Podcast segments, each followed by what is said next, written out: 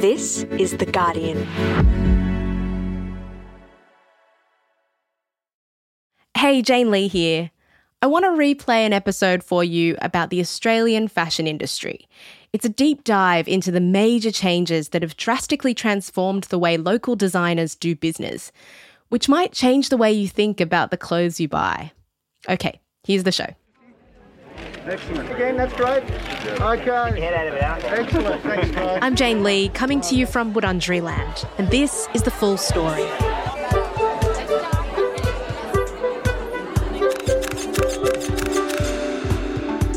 Australia's golden era of fashion has ended. Over the last 30 years, the fashion industry has transformed dramatically. Well, there's a new retail giant coming to Perth with Swedish retailer H&M set to open its first WA store in Joondalup tomorrow morning. With the rise of global luxury and fast fashion brands making it much harder for Australians who make clothes to make money. The discount chain store joins European houses Zara and Topshop down under, proving to be a mixed blessing for local retailers. Sass and Bide designers Sarah Jane Clark and Heidi Middleton have cut ties with the label, which brings a close to their 15 year collaboration. So now, even though Australians are buying more clothes than ever before, very few are made or even designed here. Today, where did Australian fashion come undone? It's Thursday, the 15th of June.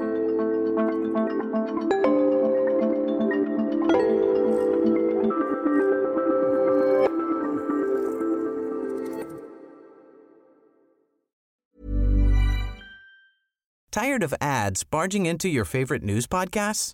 Good news. Ad-free listening is available on Amazon Music for all the music plus top podcasts included with your Prime membership. Stay up to date on everything newsworthy by downloading the Amazon Music app for free or go to amazon.com slash news ad free. That's amazon.com slash news ad free to catch up on the latest episodes without the ads. Hey, I'm Ryan Reynolds. Recently, I asked Mint Mobile's legal team if big wireless companies are allowed to raise prices due to inflation. They said yes. And then when I asked if raising prices technically violates those onerous two-year contracts, they said, what the f*** are you talking about, you insane Hollywood ass? F- So to recap, we're cutting the price of Mint Unlimited from $30 a month to just $15 a month. Give it a try at mintmobile.com slash switch. $45 upfront for three months plus taxes and fees. Promo rate for new customers for limited time. Unlimited more than 40 gigabytes per month. Slows. Full terms at mintmobile.com. So, Lucianne, you've been writing about fashion and working with fashion designers for many years now. How would you describe the current state of Australian fashion? Oh, I don't want to use the word crisis, but I think the Australian fashion industry definitely isn't what it used to be. Lucianne Tonti is a freelance writer and consultant for sustainable fashion designers. And there's a lot of reasons for that, but uh, absolutely, it's a much tougher environment for creative designers to have successful commercial businesses than it used to be. And you know, really what we're seeing now is all over the world, um, fashion is becoming much more kind of homogenous and mass production has made things all look kind of very similar. And that's uh, definitely the case in the Australian fashion industry as well. It's much harder for smaller brands to break through. And we're seeing kind of the larger, um, more commercial players kind of dominate the market. So, tell me more about what the industry used to be like. What, what was it that made it special or unique? Australia has this kind of unique position in the global fashion landscape because I kind of think it, uh, about it as being like a season ahead at the same time as being a season behind because we're always able to kind of look to what's happening in Europe, who are, you know, kind of a six months kind of calendar ahead of us. And our street style is always very fresh because we're able to draw from those trends and things that you see on the runways and put it straight to our street style without necessarily um, things having to go into production. But at the same time, there is also a lag because, you know, effectively we're operating on the other side of the world from kind of where the big creative commercial fashion weeks happen. And, you know, what we had around you know, from the 90s up until the early 2000s were designers who were really able to capitalize on that on that freshness and they benefited from the fact that we're a very wealthy country in a lot of ways and that we have a lot of time uh, a lot of space and a lot of um, resources at our disposal to kind of execute you know really kind of creative and intricate designs at one point in time that were exciting for everybody all over the world. Here in New York, I found such a story. I found two of the most fashionable names in fashion, and they're Australian. Sass and Bide had started their markets in London. It's really a bit surreal, actually. I mean, here we are in New York, two best friends from Brisbane, casting these amazing girls with a beautiful collection. It's like we've got to pinch ourselves. Lisa Ho started her label at Markets in Sydney. And uh, we had Alannah Hill, who was working in retail on Chapel Street in Melbourne. These really creative women were able to kind of start their labels in this really kind of boutique, small way and go out and find an audience and like test out what it meant to actually be making things and producing garments that people would wear and then grow these businesses into really enormous, you know, international labels, you know, um, Sass and Bide, Alannah Hill, Willow, Kira is another one. So, you know, these were brands that were stocked in some of the biggest department stores all over the world. Being seen on some very famous hips. Paris Hilton, Sarah Jessica Parker, and Kylie Endell in Sass and Bide. Even Mick Jagger's daughter, Lizzie. I mean, fast forward 30 years, it's, it's much harder for young designers starting out now, isn't it? Yeah, the barriers for entry have certainly been raised, and that is to the detriment of, you know, the creativity that we used to see that could break through because if you don't have really strong commercial acumen and a lot of money behind you or at your disposal, it makes it very difficult to have that same kind of cut through because now, you know, all social media uh, is paid for essentially. So if you want to get a big audience, of course, there's some creativity that comes into play that means you can break through, but uh, a lot of it is a money game. It's it's not a creativity game; it's a money game. It's, yeah, for a designer like Jordan Gogos, who is such an incredibly talented young designer. Okay, so when did you launch the brand? I mean, essentially for me, it really launched when I had my first Australian Fashion Week show in 2021. Okay. 3rd of June. His, you know, runway shows are one of the most exciting things at Australian Fashion Week. And his collections are, you know, stocked in the Powerhouse Museum. You know, he's really considered this kind of force in the industry. But for him, it, it doesn't really feel like the creativity is what's um, driving success. There's brands like literally on Insta these days that they have a pool of money or they're cool, they you know, they're making their hundred thousand dollars on influencer money and like they just start up a brand that's ten times bigger than mine from a production perspective, you know? So for an independent designer like Jordan who is you know, looking to Instagram as a way to break through, it's not really a level playing field when you're kind of going up against, you know, established talents who have been building an audience and a community around their brand for decades, or also have the money to funnel into getting eyeballs on their content or, you know, employing social media managers to be working the algorithms um, constantly and producing content specifically for Instagram that's I struggle with that all the time because I'm not an Instagram designer. Like they're, they're 30k, they post a hot pic, they sell like, oh my god, we sold out of all our caps immediately. Like I'm not that person. Like I am a in real life tangible designer like that people can engage with. So when they make their product, they get to post it immediately. For me, I'm like I'm stuck. Like I can't be just revealing my runway looks and what we're doing in the studio before these events.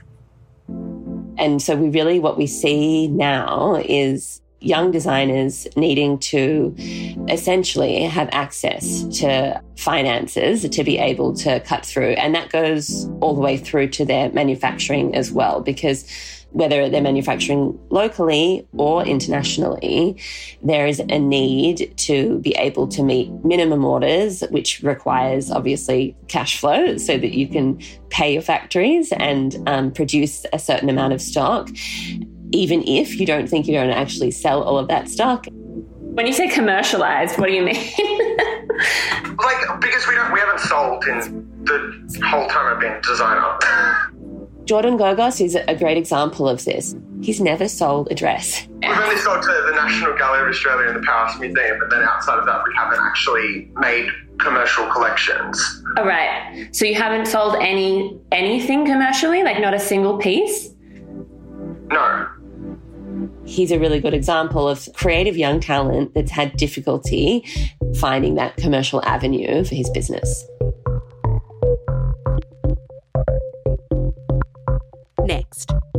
How Australian fashion fell to pieces.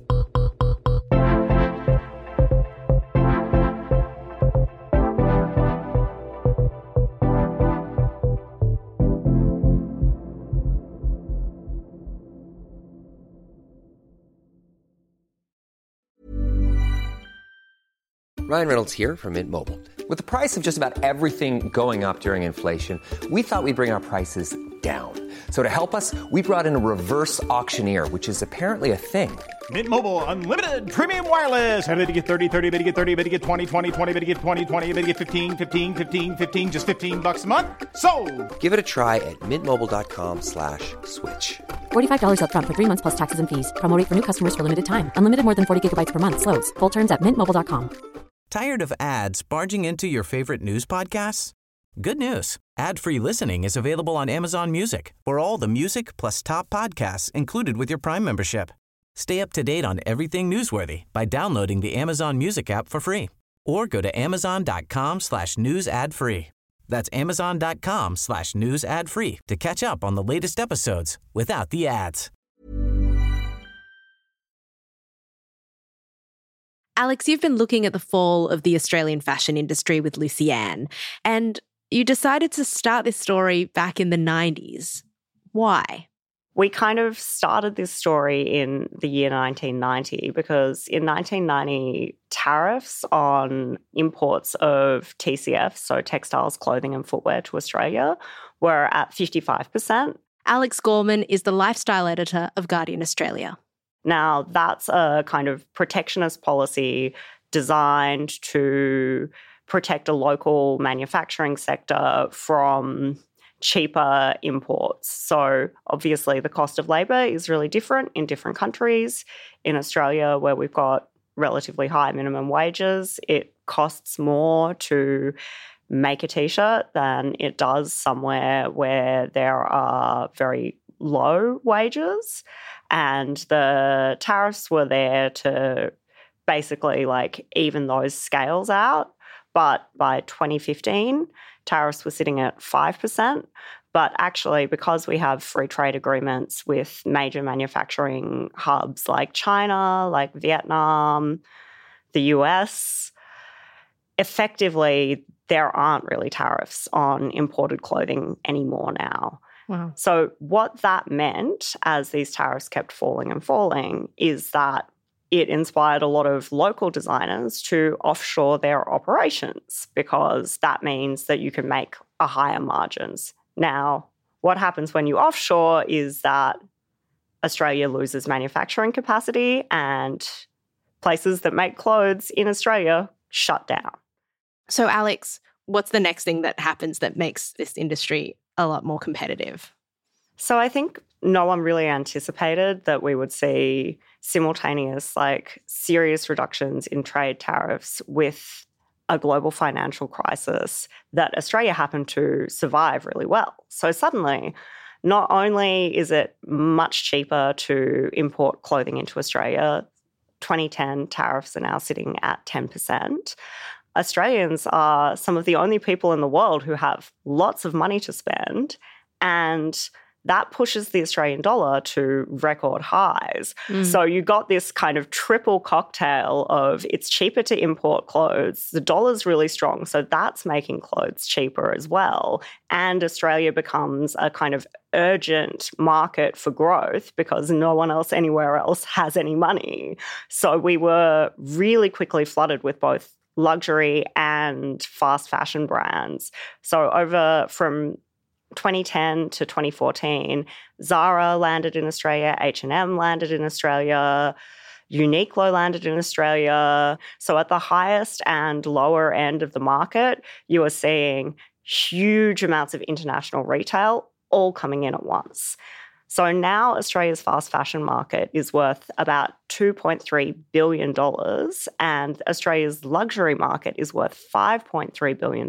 Wow. And that is a doubling of the size of both of those markets in about 10 years. So that means, you know, we're buying more clothes than ever. It's just they're clothes by big international retailers, big international brands, not Australian ones.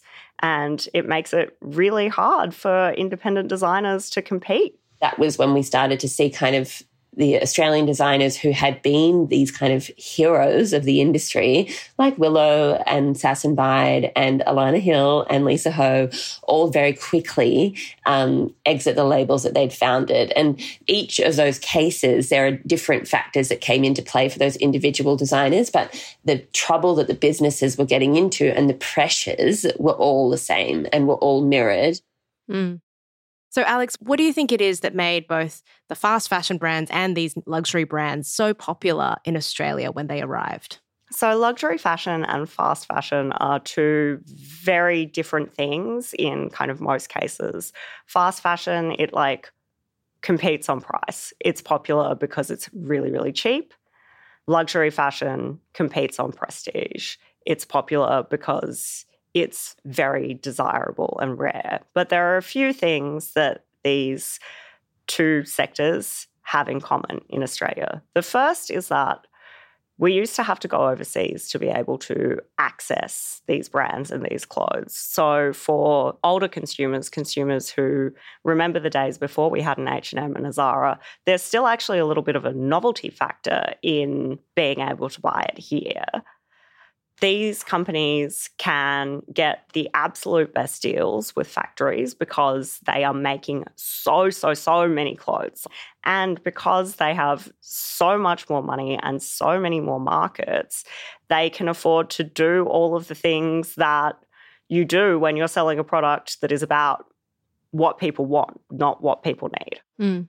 So, the way that you get people to buy more clothes is by manufacturing desire. And the way that you do that is by having really flashy marketing campaigns, by having billboards, by having huge shops with gorgeous fit outs that are absolutely stacked with staff so you can get service really, really quickly that's really attentive.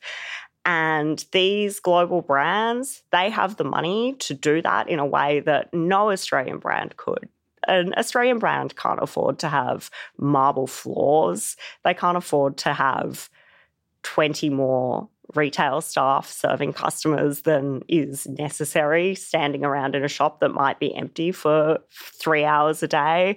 So, if you're starting out in Australia, your potential market size is, if we're looking at the whole population, 24.5 million people if you're H&M, your potential market size is like 3 billion people.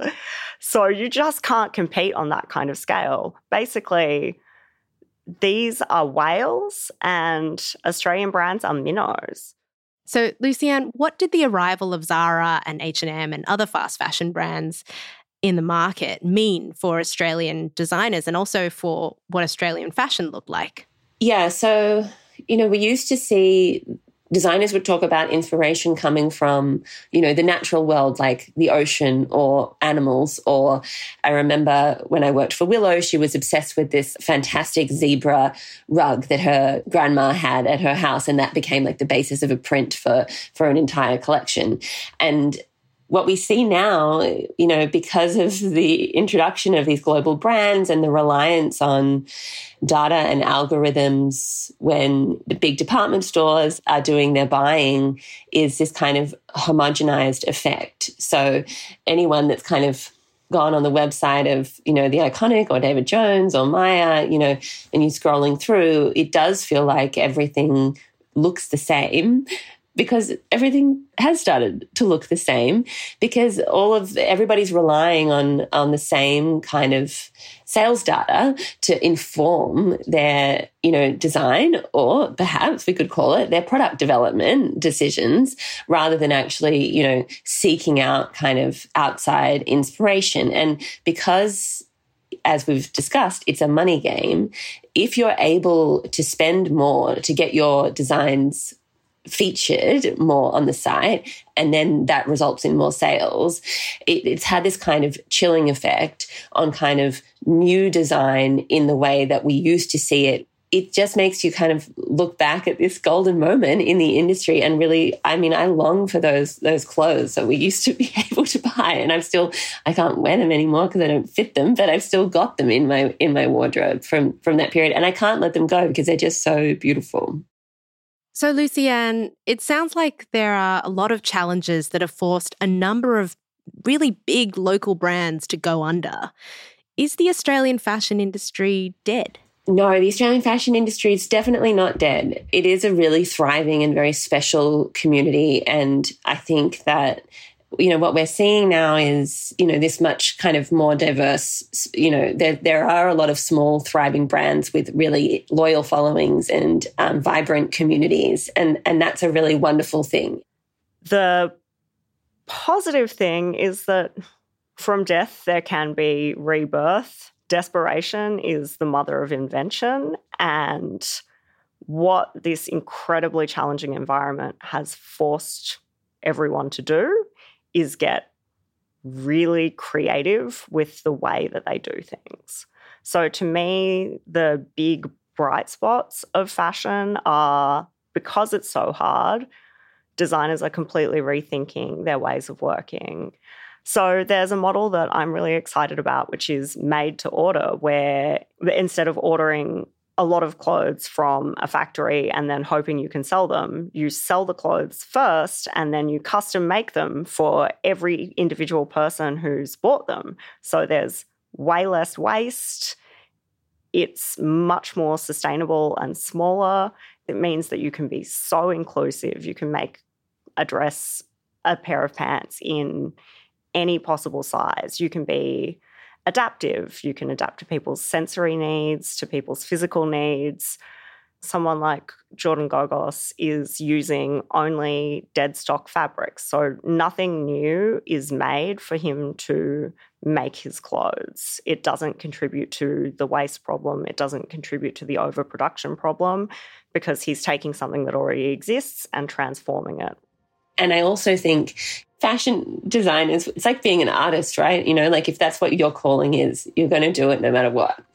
And it doesn't have to be mass production, enormous runs of clothes for me to be able to keep creating and make a living doing the thing that I love. And that I think is um, a, a really important takeaway for all of us when we're kind of trying to figure out what a sustainable world looks like. You know, bigger is not necessarily better.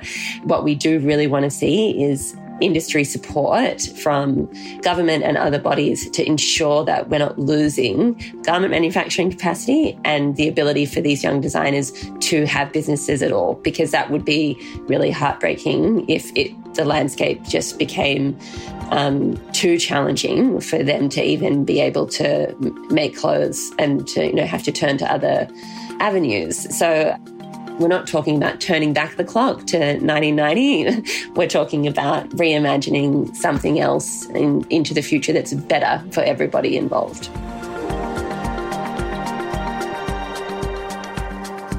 That was Lucianne Tonti. She's a freelance writer and consultant for sustainable fashion designers.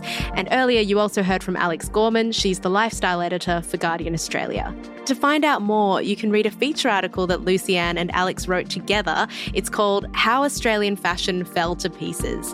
It includes interviews with a range of Australian designers and also features a comprehensive timeline about the rise and fall of some of Australia's biggest fashion brands. I highly recommend you go check it out. It's fascinating. We'll post a link to that article on the Full Story website. That's it for today. This episode was produced by Karishma Luthria and myself. Sound design and mixing and our theme music was by Joe Koning. The executive producer was Hannah Parks. I'm Jane Lee. Catch you next time.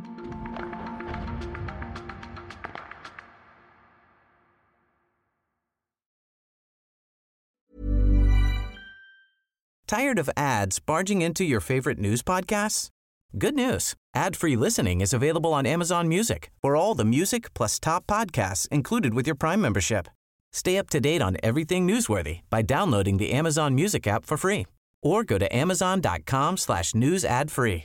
That's amazon.com slash news ad free to catch up on the latest episodes without the ads.